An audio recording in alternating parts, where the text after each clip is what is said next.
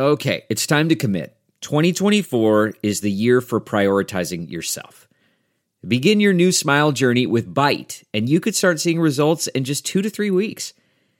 Just order your at home impression kit today for only $14.95 at Byte.com. Byte clear liners are doctor directed and delivered to your door. Treatment costs thousands less than braces, plus, they offer financing options, accept eligible insurance, and you could pay with your HSA, FSA. Get 80% off your impression kit when you use code WONDERY at Byte.com. That's B-Y-T-E dot com. Start your confidence journey today with Byte. Neal the rebound. Kevin Ollie brings it up. Throws it across. Miller for three. Oh! He backed it in! He backed it in! And the game is tied. We're going to overtime. over the rebound for his ninth. 18 points, 9 rebounds, 6 assists for Jay. Oh, what a block! chicken double time. Miles Turner! Yeah. Welcome to the NBA, my friend! Turner sets the screen. Oh, oh, no. Oh, oh, oh, oh, no. Don't let him throw it down like that. Victor Oladipo. Throws it back to Oladipo. Stephenson behind. Drives inside. And the foul. Lance Stephenson. And a chance for a three-point play. He just headbutted the stanchion. Ladies and gentlemen, welcome to Born Ready to Pod podcast. Welcome back to episode 19 of the Born Ready to Pod podcast. My name is Chris Cook, and sitting next to me, as always, Jake Light, Eric Hawk. Guys, today, guest on the episode, Kent Sterling from The Kent Sterling Show on CBS 1430. Guys, tell me a little bit about what your thoughts were on the Kent Sterling interview before we dive into it. I think I'll go first because Hawk wasn't uh, here for it. He was just doing some farming. I was absent, yes. just just helping America get some food and nurture us all. So I appreciate that, Hawk. No But, problem. Uh, Kent was uh, over the top for us. He had some outrageous. I shouldn't even say outrageous because I hope they I hope they happen. I loved his optimism. I love the optimism. He talked about how many games he thinks the Pacers could win, uh, where they could end up uh, seed wise for the Eastern Conference playoffs. Um, and then we discussed a little bit of the uh, Chicago Cubs as uh, my beloved Chicago Cubs went down yesterday. Uh, not only yesterday, but the day before as well to the Milwaukee Brewers. And I've just been in a bad mood all day. I didn't get sleep. And Kent I was feeling my pain and dealt with the same stuff. So Kent was awesome. Loved it. What about you, Cook? Yeah, I loved every minute of it. As you just mentioned, his optimism is, you know, it just got me excited for the season. Now I'm thinking the Pacers can win like 70 games. Maybe they'll break the Golden State Warriors record just because he's such an optimistic guy. Obviously, he's not that optimistic, but, you know, I love the optimism. I would have never have thought, and most people we talk to don't think the Pacers are going to win more than 55 games. So it was a it was a fresh take to hear somebody say that because if that happened, obviously, we would be stoked. Love it. Well, I got a stat for you. Last year, the Pacers were 2 0 against the Golden State Warriors. So hard anything is hard anything is possible. And I think Kent would agree. It's hard to be perfect. Yeah, and it that's is. what we were. I think I are we the team, the the Golden State Warriors spirit. People are asking, and I think I'm telling you, yes. Exactly. So we'll dive right into that. Here is our interview with Kent Sterling. Hope you guys enjoy. All right, guys, joining us today, host of the Kent Sterling Show on CBS Sports 1430, the man himself, Kent Sterling. Kent, thanks for joining us today. Absolutely, my pleasure. Good to be here. Ken, one of the things I've always enjoyed about your work is that you're a big local sports guy. Uh, obviously, like most local outlets, you cover the Pacers and Colts, but you also spend a lot of time covering college sports, the Fever, and various high school teams. You mentioned uh, Warren Central today, uh, you know, on Twitter and stuff. So, uh, why do you think it's so important to branch out and cover all types of sports in the state? Well, I, I go to where stories are, right? And and there are stories everywhere. For every kid who plays a sport, whether he's in high school, college, or she, for that matter, in the pros, they've all got great stories we can learn. I, I think that sports is a great template to learn about life and, and gather a little bit of wisdom about how to deal with adversity and, and how to answer challenges and how to kind of subvert selfish needs in order to be, you know, generous and, and have a, uh, uh, ha- have a, a culture of giving. I think sports do that really, really well, and that that's really what I'm kind of interested in. I loved sports as a kid, but I think I loved them because they are illustrative of of kind of the I don't know of humanity, and and I think they give us a great window into ourselves. Um, so yeah, as he just mentioned, you you spend a lot of time focusing on all these sports, but this is a Pacers podcast, so we obviously want to get your Pacers insight here. Um, so uh, media day that was here recently in the past couple of weeks, uh, you were there and you in- interviewed several different guys: uh, Thad Young, Tyreke Evans, O'Quinn Turner, and even Kevin Pritchard. Uh, so, what were some of your biggest takeaways from the team after having these conversations and seeing these guys together again at media day? That I think that everybody's gathered here and everybody's become part of this team, whether it's you know Tyreke or any Doug or uh, uh, O'Quinn or any of these guys. They've come here because they want to be part of something special. That came up again and again and again, and they they want to be part of something bigger than themselves. And I think Kevin Pritchard's done a really good job of putting together a roster of guys who kind of embody that. And Nate's done a really good job of coaching them. And I think word's gotten around. So these guys, they didn't think they were going to necessarily get any of them mm-hmm. as they met and as they talked to the guys. And then they got phone calls saying, "Hey, we're in. We want to be part of this." And and I think that that's what happens when you put together a culture uh, of generosity and giving. And hey, we're here to win. And and that doesn't exist everywhere in the NBA these guys are committed to one another. They're committed to the Pacers, and and I think that it's really a neat thing that these guys have put together, and and it's pivoted so quickly, and I think that that's the interesting thing. Like two years ago, I remember standing at media day talking to uh, Monta. Yeah. And and Monta Ellis is talking about how you know he, he revamped his body and diet, and his workout regimen, and and I asked him where he worked out, and he said I've got a gym in my house. I said, "You work out all by yourself?" He goes, "No, I got a trainer coming over, but I do. Yeah, I. He was a really isolated cat. Yeah. He wanted to do nothing more than fish by himself. These guys, these are social guys. They enjoy each other. Basketball's a social game. I, I think that Kevin Pritchard and his staff, Chad, Peter, all those guys ha- have kind of gone uh, gone sort of beyond where normal NBA GMs and front offices go to build something that's not only physically special, but then emotionally and psychologically special too. And I think that that's where the secret sauce is for this team. I love it.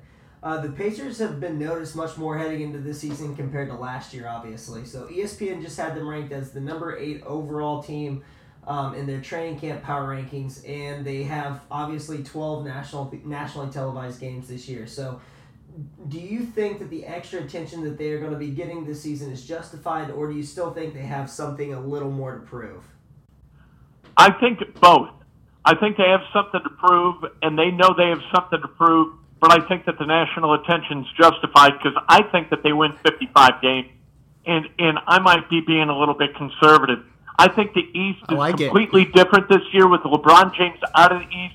People are going to be able to play more traditionally positioned basketball and not just prepare to play against LeBron in the postseason. I think things are going to get really interesting for this team. The upgrades they've made on the second unit are substantial. Bringing in Tyreke Evans, over Lance Stephenson is huge. Doug McDermott, he is almost a replicant of Bojan Bogdanovic and, and so they're going to be able to run the same stuff with that second unit that they run with the first unit. They're mm-hmm. going to be able to be almost the same team no matter what unit they run. And I think that that's very cool. And I think that Nate McMillan, talking to him today, I, I get a sense that Nate is really, really happy with where this team is and, and understands that he's got a roster that understands themselves what challenges are ahead and that they're up for them and and this is a completely different vibe from two years ago, and and substantially different from last year. It, it's kind of like these guys understand where they are, what might await them if they work really really hard, and they've committed to each other to do exactly that. So I'm kind of going off script here, but um, we just said that you know ESPN had them ranked eight overall. Um, then there was a NBA survey that went out amongst you know the GMs and whatnot, and then they had the Pacers as the fifth best team in the conference behind um, the Bucks, who obviously that would mean we don't win our division. Um, and then it kind of came out. Zach Lowe did a thing where like NBA League Pass of teams that are the most fun to watch. He had the Milwaukee Bucks as the eighth best team to watch, and then like the Pacers almost all the way to twenty. Do you think the Pacers aren't getting as much love as they should simply because they're not as sexy as the other teams? They don't have a Giannis. I, I think that's exactly right. You said it perfectly. They don't have a star. This is a star-driven league. The media, they understand stars. They don't necessarily understand basketball.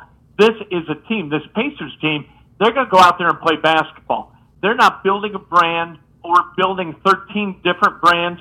They're going out there to ball and, and enjoy each other and find a way to win games. And I think as long as they stay, stay healthy, uh, fifth in the East, I think is the absolute worst that this team could be. Um, uh, in, in fact, I would.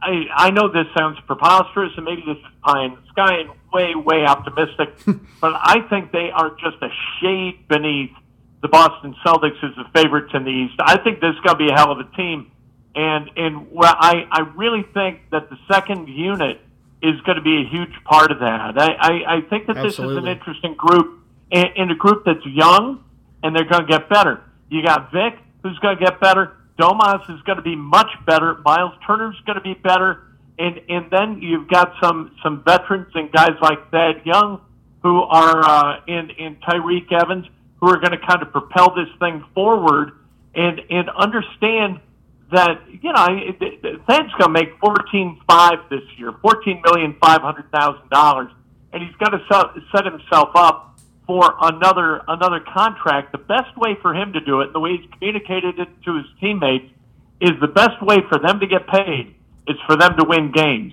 because that's what they've been brought here to do, and that's what teams are going to bring them in to do next year. Whether or not the Pacers are that team or somebody else, they're going to get paid because they can be counted on as trusted components of a winning franchise. Kent, I love it. I think you're reading my mind because my next question has to do with those expiring contracts. So, um, with this team and the culture that the Pacers have built, you've alluded to it several times already. Um, they've built this over the, the last year or so in the locker room. So, do you see um, the number of expiring contracts coming up? And obviously, NBA players have egos. That's pretty obvious. But um, do you see that being a distraction uh, this year, or do you think they figure a way uh, to get around all that? You know what? I think it would have been a problem two years ago, but I don't think it's a problem now. Uh, I, I think that this this group, this culture is strong enough, led by Victor Oladipo, that they're not going to allow uh, kind of a rogue businessman poison what's in that locker room. I think that this culture is strong enough to withstand that kind of thing. But I think these guys are here for this reason. I mean, some of these guys, like Tyreke, it's a one year deal. Thad opted to play here, wanted a longer term deal to stay here. His family likes it here. Um, Corey Joseph opted in on a player option way early, way before he had to. I Yeah. think guys just want to be here, and they understand that being part of this is going to be a part of their branding, and that that is going to allow them to make more money than they would otherwise. Basketball is a game of a collective, right? You, you've got to be willing to be part of a collective. If you need to kind of be a diva, basketball might not be the best game for you. There's some guys who can do it, and some guys can't. These guys, I don't think, are talented enough. I, I think, and I think that they know that that the sex, success of this team and the success of their careers will be determined by their ability to function within a winning organization. And I, I think they've committed to that. Yeah, absolutely. I think team culture wise, uh, they're definitely up there, you know, compared to other NBA teams, how their locker rooms are. Um, but I think last year, one of the biggest knocks that you could have on the Pacers, um, obviously they went above everybody's expectations, but one of the biggest knocks was their rebounding numbers. Uh, according to some statistics that are online, they were in the bottom 10 in total rebounds per game. So with Miles Turner, he's entering his fourth season here, and he had uh, those summer workouts. You know, he was doing the yoga and working out every day, or, and just trying to improve his body. Um, and then you also have Sabonis, Thad Young, and then bringing in Kyle O'Quinn. Do you foresee them being more of a physical team down low, and you know, bring pulling down more rebounds this year and improving that number? You know, I think it all depends upon Miles Turner. I, uh, Miles has done a great job addressing his body, getting stronger. He is an impressively built individual this season, but what he's got to get to is his mind and his psychology. And I, you know, I was talking to Domas Sabonis at the Pacers golf outing a couple of weeks ago, and I said, "What's the key to rebounding?" And he said, "You have to want to go get the ball." And and that's really simple, right? Yeah. But it's absolutely true. You have to want it more than the other guy. This is a game of points of differentiation, and and what are you willing to do that your opponent is not willing to do? And that's more about between the ears than it is with your physicality, I think. And Miles Turner has to get to a point where he's willing to do more than his opponent to go get the basketball, or, or things are going to get a little bit dicey for Miles. I think. I Miles, I think he's got about a fifty percent chance of being an All Star for the Pacers at some point. But the one thing that he's got to do is, is he's got to fight as hard for the basketball and for his team as Domas is gonna. Yeah. Because Domas is is a guy who absolutely gets what it's like to be in a fight, and and he's going to do what's necessary to win that fight. And Miles Miles is kind of a well mannered, good guy, and he's going to have to shed some of that. And and I think it's going to be interesting because I, I always use Bill Laimbeer as an example. You could use Rodman too, as you know, kind of crazy people who are absolutely willing to do whatever it takes to go get that basketball. And and Miles has got to become one of those guys. And I don't know whether you can. I mean, it may be that you're born that way, or that maybe you can develop it, maybe you can refine it. I'm not sure. Uh, Miles has got a long ways to go to become mean spirited on the basketball court, and I think that's the key to rebound. Yeah. Um, and speaking about those big guys, Miles and Domas, um, we're obviously envisioning, and we hear a lot of things from the coaching staff and you know uh, writers and things like that that they're probably going to be played in lineups together more often this year than they were compared to last year. I'm not sure how many exact minutes they played together last year, but we are expecting both of them to be on the court more frequently this year at the same time. So, how do you envision these two guys working out together uh, on the floor at the same time? I think it's going to depend on matchups, right? It's going to depend on the opponents and kind of how they how, how they manipulate their lineups, and and if the matchups are right, then those two guys are going to be able to be on the floor at the same time. It all depends on what they're able to do defensively. Both guys can step out and shoot it. Uh, both guys can move the ball really nicely. Domas is a terrific passer. Miles is a good passer. Both guys can handle a little bit. They move well off screens. They set pretty good screens more often than not. It's going to come down to defense and whether the matchups allow those two guys to defend uh, individuals who possess, you know, a kind of a similar skill set, similar feet, similar length, and uh, it, to me, that's what it's going to come down to. It, it and and Nate likes playing matchups, so I, I really think that that's what it's going to be. And what Nate envisioned, like I said earlier, is that without LeBron in the East, teams are going to more traditionally, you know, align themselves with a traditional one, two, three, four, and five. Domas, I think he can play the 4 Miles can play the five, and uh, as long as teams line up similarly, I, I think those two guys can play together. They like each other a lot. I Yeah. mean, they're they're cool with each other, so that isn't going to be a problem. Yeah. For sure. Um, I think you mentioned the second unit. I think obviously that's going to be what sets the Pacers apart, especially in the playoffs. They're going to have a better second unit than anybody else in the East, and maybe better than anyone in the NBA, in my opinion. But it's safe to say that Tyreke Evans was the biggest Pacer signing this offseason. Uh, we've seen in years past he can play multiple positions. He's played point guard, shooting guard, small forward. He can do about anything you need him to do. So, um, and I think from a talent perspective, he's an upgrade over Lance. I know Lance is beloved, but um, he's definitely an upgrade in the in the second unit for us. So, uh, how do you specifically see him filling in that role? And even though he's coming off the bench, do you see him as a guy who finishes most games in the lineup?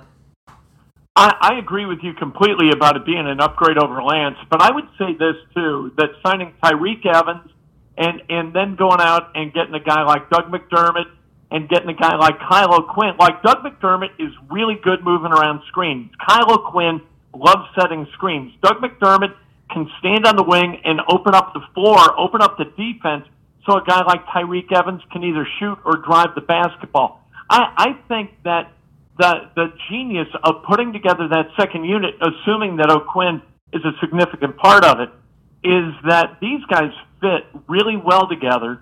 and that Corey as a part of that and Domas as a part of that, they also fit. Uh, it, to me, it's just it, it, this is kind of like high end basketball edition. You know, it, it's kind of like they put together um, a basketball calculus uh, of two lineups that just really kind of fit together at, at a, a, a unique level, especially offensively.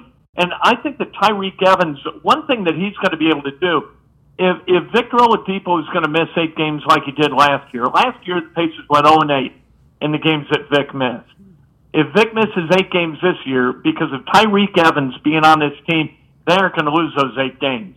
Mm-hmm. And and that uh, how much help would that have been as the Pacers won 48 last year? And if they don't lose those eight, if they go four and four in those eight that Vic missed, that uh, where they would set themselves as far as a seed in the Eastern Conference would have been affected radically. And I think that that's what they've done. This isn't just kind of a uh, kind of kind of an upgrade. This is an enormous upgrade in that that second unit is going to be able to not just function together, but function really, really well together in the same way that you would hope starters would function together. And uh, but the Pacers have uh, what a luxury for a guy like Nate McMillan to have. He can almost go line change, right? Uh, he's not, but you could go five for five and feel really good about what you were dealing with, depending on the opponent. Yeah.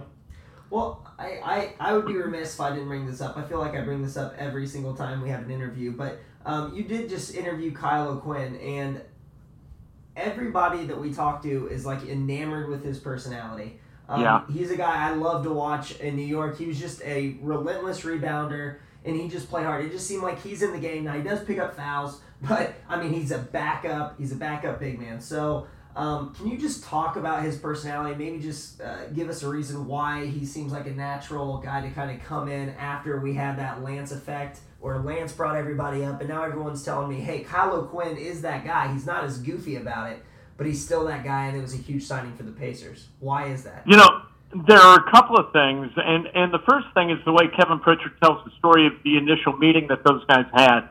So it's Chad and it's Kevin and it's it's Kyle O'Quinn, and they're having dinner, and they pitch Kyle, but they tell him what the deal is and what they want out of him. And when he walked away, Kevin and Chad thought, well, we're not going to get him. And a half an hour later, Kyle O'Quinn called and said, I'm in. I'm good to go. During that meeting, when they asked Kyle about what he really enjoys doing on the basketball court, he said, I love setting great screens. I love getting teammates open so they can hit open shots I'm really good at setting screens. I like doing it again and again. I like wearing guys down with my screens, and and you just don't hear that from basketball players yeah. ever. You know, if if, if you're going to go out and play 25 minutes, you're probably if you're Kyle O'Quinn, you're going to set 50 or 60 screens. Mm-hmm. And after setting 50 or 60 screens, and you've got guys running like 12 miles an hour right into your chest, a lot of guys eh, they blanche at, at that kind of physicality and, and just don't want to do it anymore. Kyle O'Quinn thinks by setting screen, he can wear guys down. The thing about his personality, number one, he's got a great sense of humor. So he's going to be a real easy guy. He's going to assimilate really easily into that locker room and, and provide kind of not comic relief, but he's going to be a good guy and people are going to enjoy him. And, and then he's also a no nonsense guy who's come here to win and he believes one of the things uh, that I like about Kyle also is that he played a couple of years with Vic, and so he is he's very well aware of Vic. He knows uh, how important winning is to Victor Oladipo, and and one of the reasons why it became you know easy for him to say yes to Kevin and Chad was because Vic called him and sold him on the experience. So um, you know he walks in and and people like him, and he's going to kind of fill that role, that Al Jefferson role, I think, mm-hmm. kind of a big brother type guy to Ike Anigbogu and uh, and T.J. Leaf, and kind of school them up as to how professionals behave and what this team needs out of those guys. I just think it checked a whole bunch of boxes. And and you're right, he's a great guy to talk to. He's a guy we're going to seek out in the locker room a lot. Um, yeah, so talking about, you know, those guys off the bench, um, we're expecting, uh, you know, Corey Joseph, Tyreke, Sabonis, Doug McDermott, and then the usual starting five. So Nate McMillan actually, I think he said it at media day, was they're planning on going into the season with a nine man rotation. Um, so about the, those other guys, you know, that we were just talking about O'Quinn, but also TJ Leaf, and then you know they have those rookies as well, uh, uh, Aaron Holiday and Alize Johnson. Do you think those guys could potentially have an impact? Obviously, there's you know they got guys playing ahead of them, so it's going to be tough unless there's an injury. But do you see maybe these rookies getting some, or uh, these end of the bench guys getting some? Significant playing time at any point in the year and helping the Pacers out on it at any point? I think Alize Johnson is a year, two years away. Um, he, he's relentless. He's got a great motor. I was talking to Corey Joseph about Alize Johnson today, and and he just went on and on about the kid's motor, and and that's a good thing. So you don't have to coach that, and uh, but what you do have to coach is his ability to play the game and and sustain himself on the floor as a player on an NBA team. I would expect that he spends some time in Fort Wayne. I think TJ Leaf is a guy. He's gained about 25 pounds, and as a result of that, I think he's going to be able to take kind of more physicality on the defensive end. And uh, offensively, he's good to go. He can shoot. He can score. I think turned loose as a four in the NBA on the offensive end, I think he can average 17 and 9. On the defensive end, somebody's going to average 28 and 15 against yeah. him. You know what I mean? Yeah, so you exactly. can't keep him out on the floor. At least that was the case last year. You got to figure who he is this year and whether he's kind of taken a step forward as a defender. If he has, then he's a, you, you know, Bogdanovic being a free agent, you can kind of say, well, you know what, Bojan, it was good. We enjoyed you but we're not going to sign you for 14 million a year because we've got TJ Leaf, and I think that's the plan. There's a kind of a plan of succession. I think Aaron Holiday physically looks like, plays like, uh, in uh, is from the same school. To me, he's Darren Collison minus like nine years. That's that's what Aaron Holiday is. So I, I think that these guys, you know, again, Kevin and and Ryan Carr and those guys have kind of developed a plan of succession that gives them a chance to, from within, replace free agents without having to overspend on them and uh, invest in their own rather than going out and you know getting a guy for eighteen million dollars a year, five years, and and having the guy bust out. Um, this way, they get to maintain their culture, and they get to you know build from within and I think it's really, really smart. But I think that's who those guys are. And I think Aaron, if Corey goes down at some point, or if Darren does, Corey moves up to Darren's spot, and Aaron comes in. I think he can play a backup, uh, a backup point guard role this year if injuries kind of prevail on the Pacers, and, and they got to do it. Uh, kind of just speaking, we talked about you know the expiring contracts earlier, um, and then you kind of just mentioned there some succession plans for in case some of these guys don't re-sign next offseason. I don't know exactly how many guys we have under contract going into the offseason. I might be getting a little too ahead of myself here, but do you foresee the Pacers being you know players in the off se- 2019 off season. They're not going to go out and get you know uh, Kevin Durant, but do you foresee them going out there and getting you know one of these solid free agents and you know what's pretty hefty free agent class next year? I think that uh, Kevin is going to give an opportunity to all the nine free agents that the Pacers have right now mm-hmm. to earn extensions, and and depending on how that goes they're going to have a lot of money to spend on free agents one way or another, either, you know, on the guys that they currently got that they signed to extensions, or they can go outside the organization and bring guys in. I think what they're trying to build here, they're they're trying to build a San Antonio Spurs uh, East. I wouldn't be is mad what at they're that. trying to build, where people are going to want to come here and they're going to want to play because they're going to have an opportunity to play basketball that's just a little bit different from what other teams in the NBA play. When you mm-hmm. look at a team like the Chicago Bulls with Gar Forman and John Paxson putting together ill-fitting pieces, stacking blocks like Dwyane Wade and Rajon Rondo, Yeah. and my God, I mean they put they put such an ill-fitting roster together a couple of years ago. Who wants to go do that? If the mm-hmm. Pacers can establish themselves as as a team that's that's focused on culture and that's going to play the game the right way and give guys an opportunity to succeed in in kind of a collective sense, I think that the Indiana Pacers become a very very attractive franchise to free agents, and it wouldn't surprise me if, some kind of big fish came to Indiana and said, "Okay, I'm in," uh, because I think that that's what the Pacers are trying to do. Whether they're going to be successful or not, that's a whole different thing. But they're trying to become something special in the NBA, and that specialness is in the culture. And they hope that it's really, really attractive to free agents at all levels.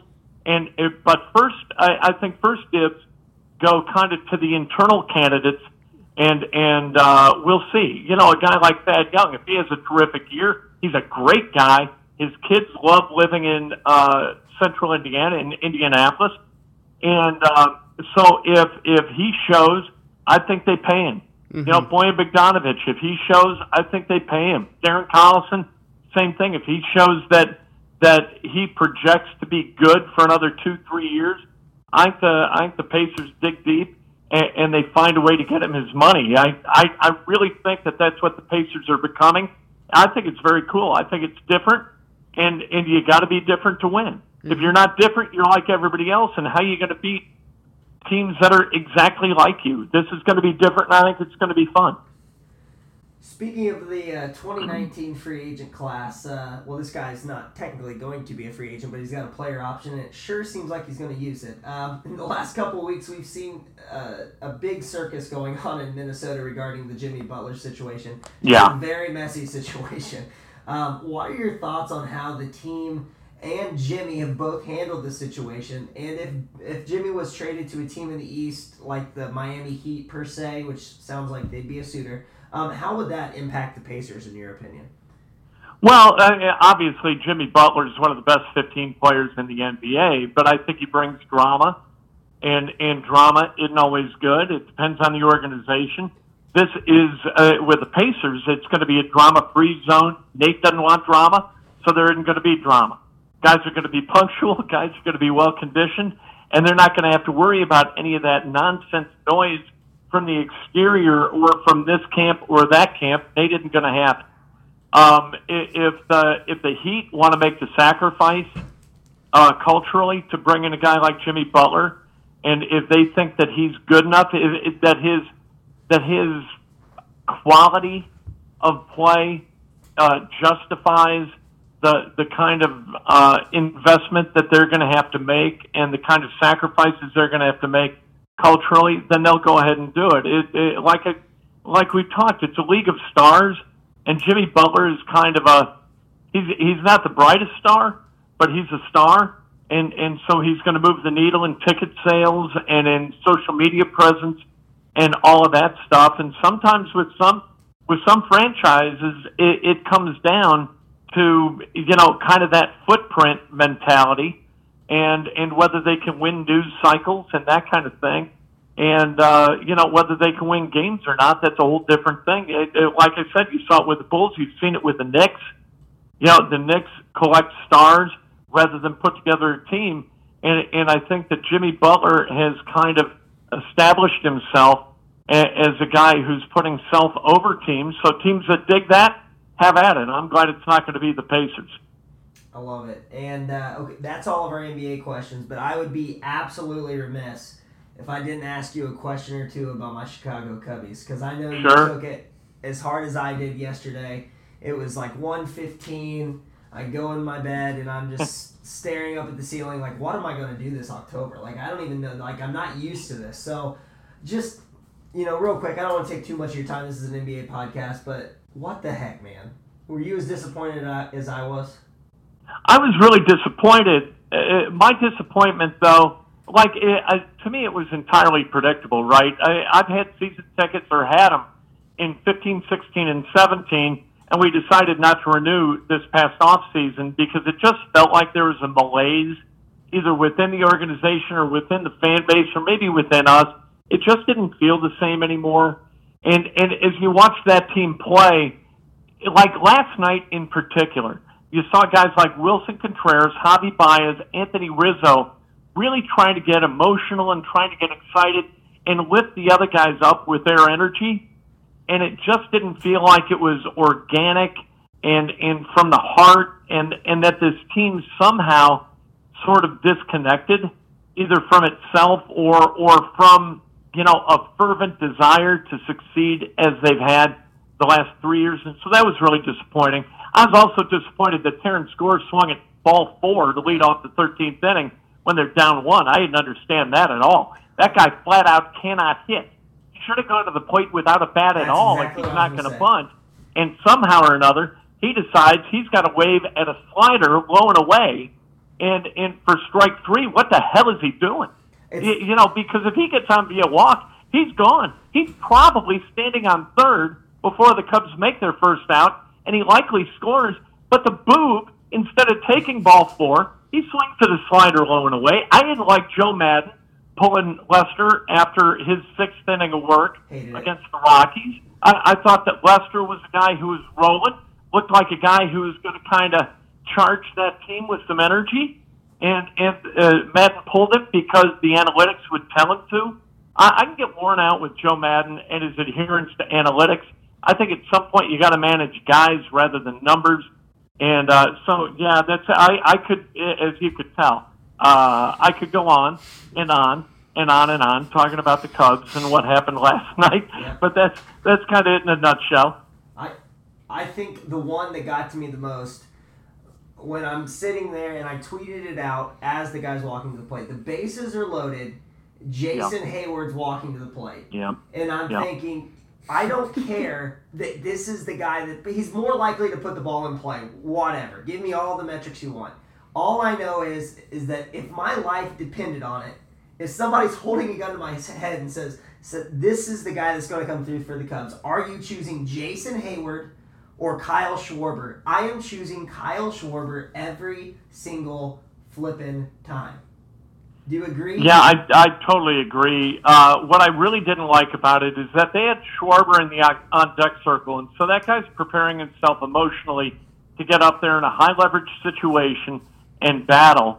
And then Maddon decides, no, I'm going to go with Heyward. And and two things that you got to kind of remember if you're going to evaluate Maddon is that analytically, Kyle Schwarber in high leverage situations was the worst performer in baseball history this past year. But Jason Heyward is the worst performer from a batting average standpoint in postseason history for guys with 100 or more plate appearances. So you're kind of damned if you do, damned if you don't. But I thought because Schwarber was out on the on deck circle, and there's a certain there's a certain jazz, right? There's a certain juice to Schwarber and the fans in Chicago. Uh, I think that it would have that would have been a really interesting high leverage situation for Sch- Schwarber to kind of respond to a moment in a way that Heyward we just haven't seen him do it. So I'm with you 100%. It just would have been more dramatic and fun. And, and my money would have been on Schwarber long before my money was on Heyward, Heyward to come through. Right, and then uh, lastly, going into the off season, the biggest thing that happened today, in my opinion, other than Theo saying that hey, Joe's going to be the guy. I noticed he didn't say Chili Davis is going to be the hitting coach, but um, um, he did say uh, you know Joe's going to be the guy next year. But that suspension of Addison Russell, you said something today. Um, or you tweeted it, I should say, that you basically said if he's going to be on the Chicago Cubs, I'm not going to Wrigley anymore. And I Yeah, I, I, I, can't that. be. I praise I that. can't support uh, a, a domestic violence perpetrator a, as a guy who's going to represent my team. I, I just can't do it. And I took his acceptance of that 40 game suspension as an admission of guilt, and and so I, I'm just not having it. And you know, it, it, it, not that this matters. It doesn't. If the guy hit 320 with 38 homers and 126 RBIs, I'd be saying exactly the same thing. But he, he hit 250, and his OPS, I think, was under seven. He, he played a great defensive shortstop, but he is not a guy who, from a baseball perspective, is going to put you over the top. And tell you the truth, it, it, I wish that back in the day, when the trade was made for Chapman, that they would have sent Russell instead of Gleyber Torres. Oh, yeah. But that aside, yeah, I'm not. I'm not. De- if you read the blog by Addison Russell's ex-wife that kind of details the physical abuse, and the terror that he perpetrated upon her, I'm all done with this guy, and, and I'm not having it. You, you want to you want to support that kind of behavior by paying this guy millions of dollars to play short in Chicago? I'll tell you what, you, you can have it. I'm not going back to Rick. I know it. I know it. And la- I said lastly earlier, but this is the absolute last thing. What do you want to see the Cubs do um, in the offseason? Um, you want him to pick up the Cole Hamels option? Do you want him to go after Bryce Harper, Manny Machado? What is your ideal offseason? Real quick. I, you, you pick up the option on Hamels. I think that's a no-brainer. Twenty million dollars for what he provides from uh, a leadership and and presence on the mound. I, I think is well worth the twenty million bucks. Uh, I'd love to see him go after Manny Machado. I don't know exactly how he fits, uh, but the guy, you need you need to find an infielder somewhere and then figure it out. You know, and I don't know exactly how you do that but Daniel Murphy is likely gone via free agency. So Machado uh, fills a role somehow or another, some way. I want nothing to do with Bryce Harper. Bryce Harper to me is a diva. He's had one great year in 2015 where he was off the charts magnificent, and then he was okay second half this year. He's been okay in the past. He's been hurt in the past. If you're going to invest the kind of jack that Scott Boras wants, teams to invest in, in Bryce Harper, and that's probably 10 years, $400 million. You can't do it with a guy you can't count on to uh, be a presence in your lineup every day and be a positive presence. Way too many strikeouts. He's a defensive minus player. He's never gone to a World Series, despite the fact he played behind Stephen Strasburg and uh, Max Scherzer. They've had terrific pitching in Washington, and and Bryce Harper has not been a force that put that team over the hump in the World Series. If I'm spending money on a that kind of jack on a guy, I'm spending jack on a guy that's going to put me in the World Series. Love it. Well, now I, I guess I'm going to be thinking about this all night. I'm sure I'll be trying to get some sleep here very soon. So I'm sure I'm sure you're in the same boat. I'm sure you're pretty tired. Probably had the coffee and stuff today. But, uh, but uh, anyways, Kent, we appreciate you coming on. Uh, this is Kent Sterling, uh, host of the Kent Sterling Show at 3 p.m. on CBS Sports 1430. Kent, thank you so much. We'd love to have you again sometime. I appreciate it. Had fun, fellas. Thanks. Thanks a lot. Thank you, Kent. You know, ever since we started this podcast, people have been asking us for advice. Uh, usually it's, you know, how many games will the Pacers win this season? Uh, the truth is, I don't know who's how many games they're going to win, but if you think you know, you got to go check out my bookie. Remember, who you're betting on is just as important as who you're betting with. That's why I always tell people to bet with my bookie. Trust me, guys, they're your best bet this season. They've been in business for years, have great reviews online, and their mobile site is easy to use. I would only recommend a service to our listeners that's been good to us. So that's why I'm urging you to make your way to my bookie. You win, they pay.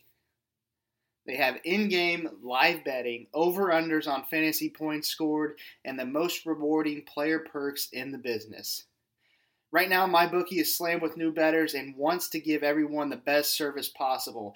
If you're willing to deposit after 7 p.m. Eastern Time, they'll give you an additional $25 free play on deposits over $100. Join now, and MyBookie will match your deposit dollar for dollar. Use promo code READY25 to activate the offer. Visit MyBookie online today. That's M Y B O O K I E. And don't forget to use the promo code READY25 when creating your account to claim up to $1,000 in free play. If you're willing to hold out until after 7 p.m., you can get an extra $25 free play by using our promo code READY25. And it's up to you guys, but I'd wait until after dinner and take that extra cash. Well, thanks again to Kent for joining us on the podcast. Really enjoyed his insight and looking forward to the Pacers season coming up. But here in closing of for the podcast, I'm going to hand it over to Mr. Hawk, and he's going to introduce a new segment here on the podcast. Yeah, we literally have no clue. No what's clue what he's about to say. So we are a little nervous as well. Sound the new segment alarm. It's time for a new segment. For this segment, we're going to call it Around the Association. We're going to take a deep dive into what's going on in the NBA and just anything other than Pacers, but we're also going to tie it back to the Pacers a little bit as well. First up, we have Carmelo Anthony apologizing for hitting jump shots in Houston. Did you guys see this? Yes.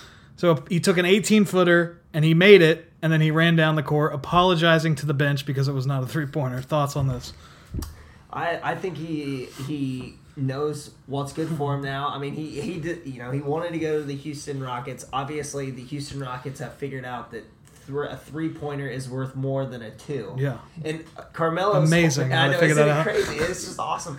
And uh, Carmelo has got to buy into it. Carmelo's an okay three point shooter, but he's more well known for his one dribble, fifteen footer. Yeah. So I think it's going to be awesome to see how he. Uh, he reacts to this new uh, Yeah. newfound three point line that the Houston Rockets have been utilizing. Let's be honest here. Melo's never seen a shot that you know he hasn't won. Like, what's the phrase? He hasn't sh- seen a shot that he hasn't liked. Yeah. So, three pointer, mid range, it doesn't really matter. Um, but yeah, you know the Rockets are you know loading guys up on the three point line, expecting them to take that shot. And I don't think he had a good look there anyway. I've seen the replay. He uh, the defender got over there pretty quick. So that pump fake going mid range, I think that was a good move on his part. Yeah. Thoughts on Carmelo Anthony as a player? What what do you guys think? Do you like him? Do you hate him? Because I've always hated him.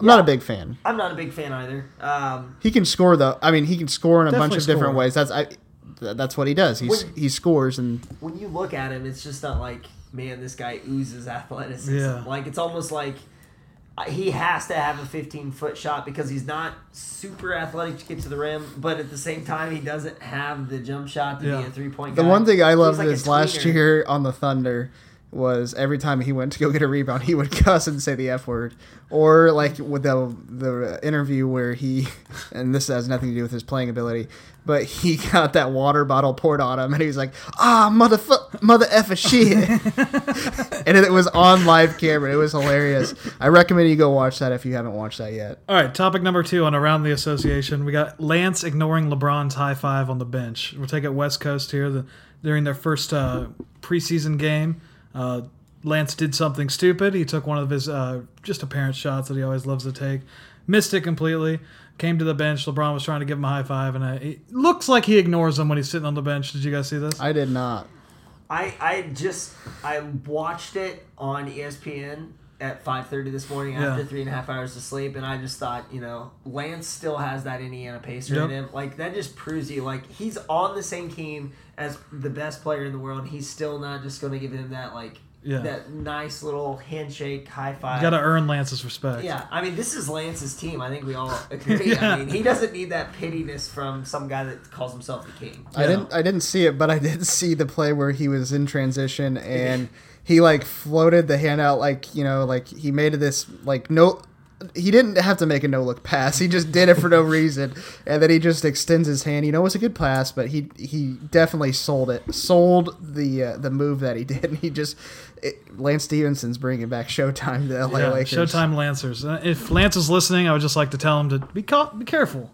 LeBron's not not afraid to trade you away in a heart's beat notice. So But just be careful. time, he, he has dealt with J.R. Smith, and I think Exactly, exactly. A much better version of but I feel like they were they were pretty close from what it seemed like. And uh, we'll and let's just say this too: be the careful. Lakers, I think, have played a couple preseason games here now, and they've been on national TV both times. Preseason games, like I, I mean, it's just Yeah. ridiculous. They're going to draw the most attention by far. It's going to get annoying. and I, this brings up another point. I'm going to interrupt you on Zach Lowe's rankings. I saw his just His watchability whatever rankings. his his ridiculous rankings.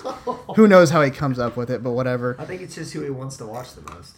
He Yes. put the Lakers as like number six. Yeah. and he put The the, Denver Nuggets. He put the Denver something. Nuggets either ahead of them or right below them. Yeah, and I I'm like, that. I'm like, All right. it doesn't make much sense to me. Next up and around the association, the Kobe Bryant GIF has been debunked. Did you guys see this?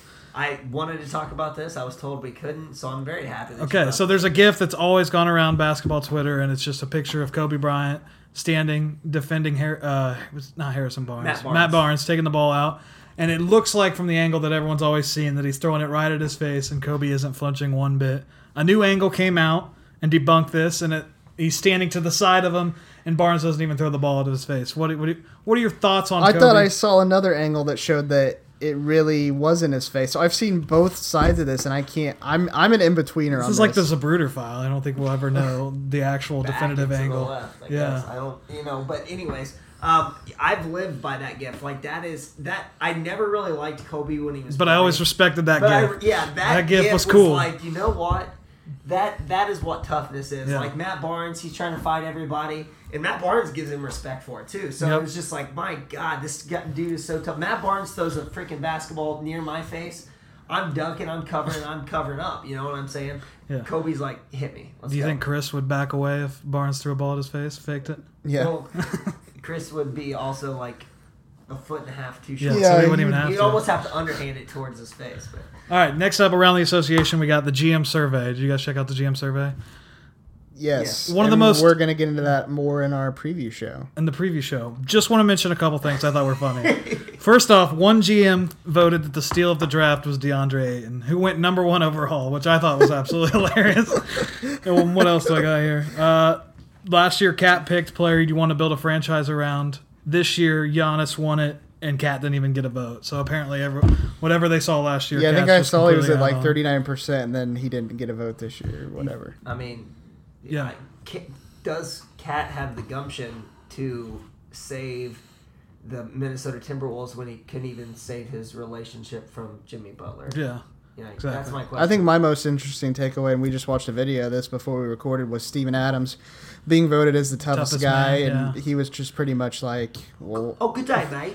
do I oh, get Good a do I get a bonus? What do I get out of that? Who cares? That sounds like these guys are just bored voting on this stuff, and that's pretty much what it is. These stupid questions. Who cares who votes on the toughest guy? Like the, some of these things. Well, the GM survey is interesting to me because they, I was not surprised at all. I feel like I could be a GM based on the survey. Like, they, Yeah. Uh, all the picks, I was like, yeah, probably, and like all the things they said, I agreed with. So I feel like I could easily run your. Another organization if interesting thing are- is that you, I think we all would agree that the Golden State Warriors heavily improved this offseason. Yeah. And they went from a 93% from last year of winning the title to an 87. yeah, but Kyrie's going to be healthy for 15 but the. Pacers got Tyreke Evans. That's true.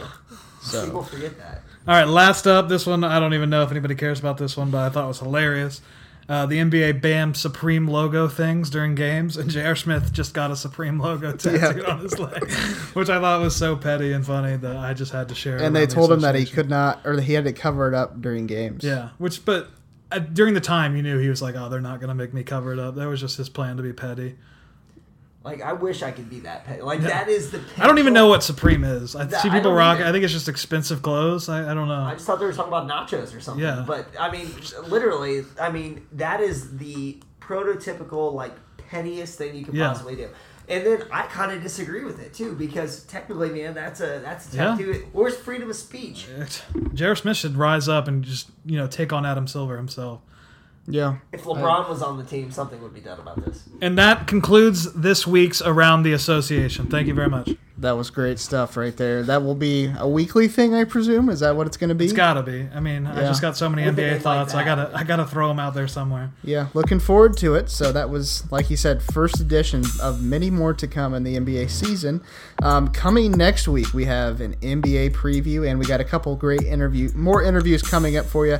Hope you guys enjoyed Kent Sterling here today, enjoyed his insight, and we will see you guys next week for episode 20 of the Born Ready to Pod podcast. Can't believe it's been 20 episodes already. I guess we're going to have to do something big to celebrate, and we'll see you guys next week. Boom, baby. Later. One, two, three, four. Those are numbers. But you already knew that.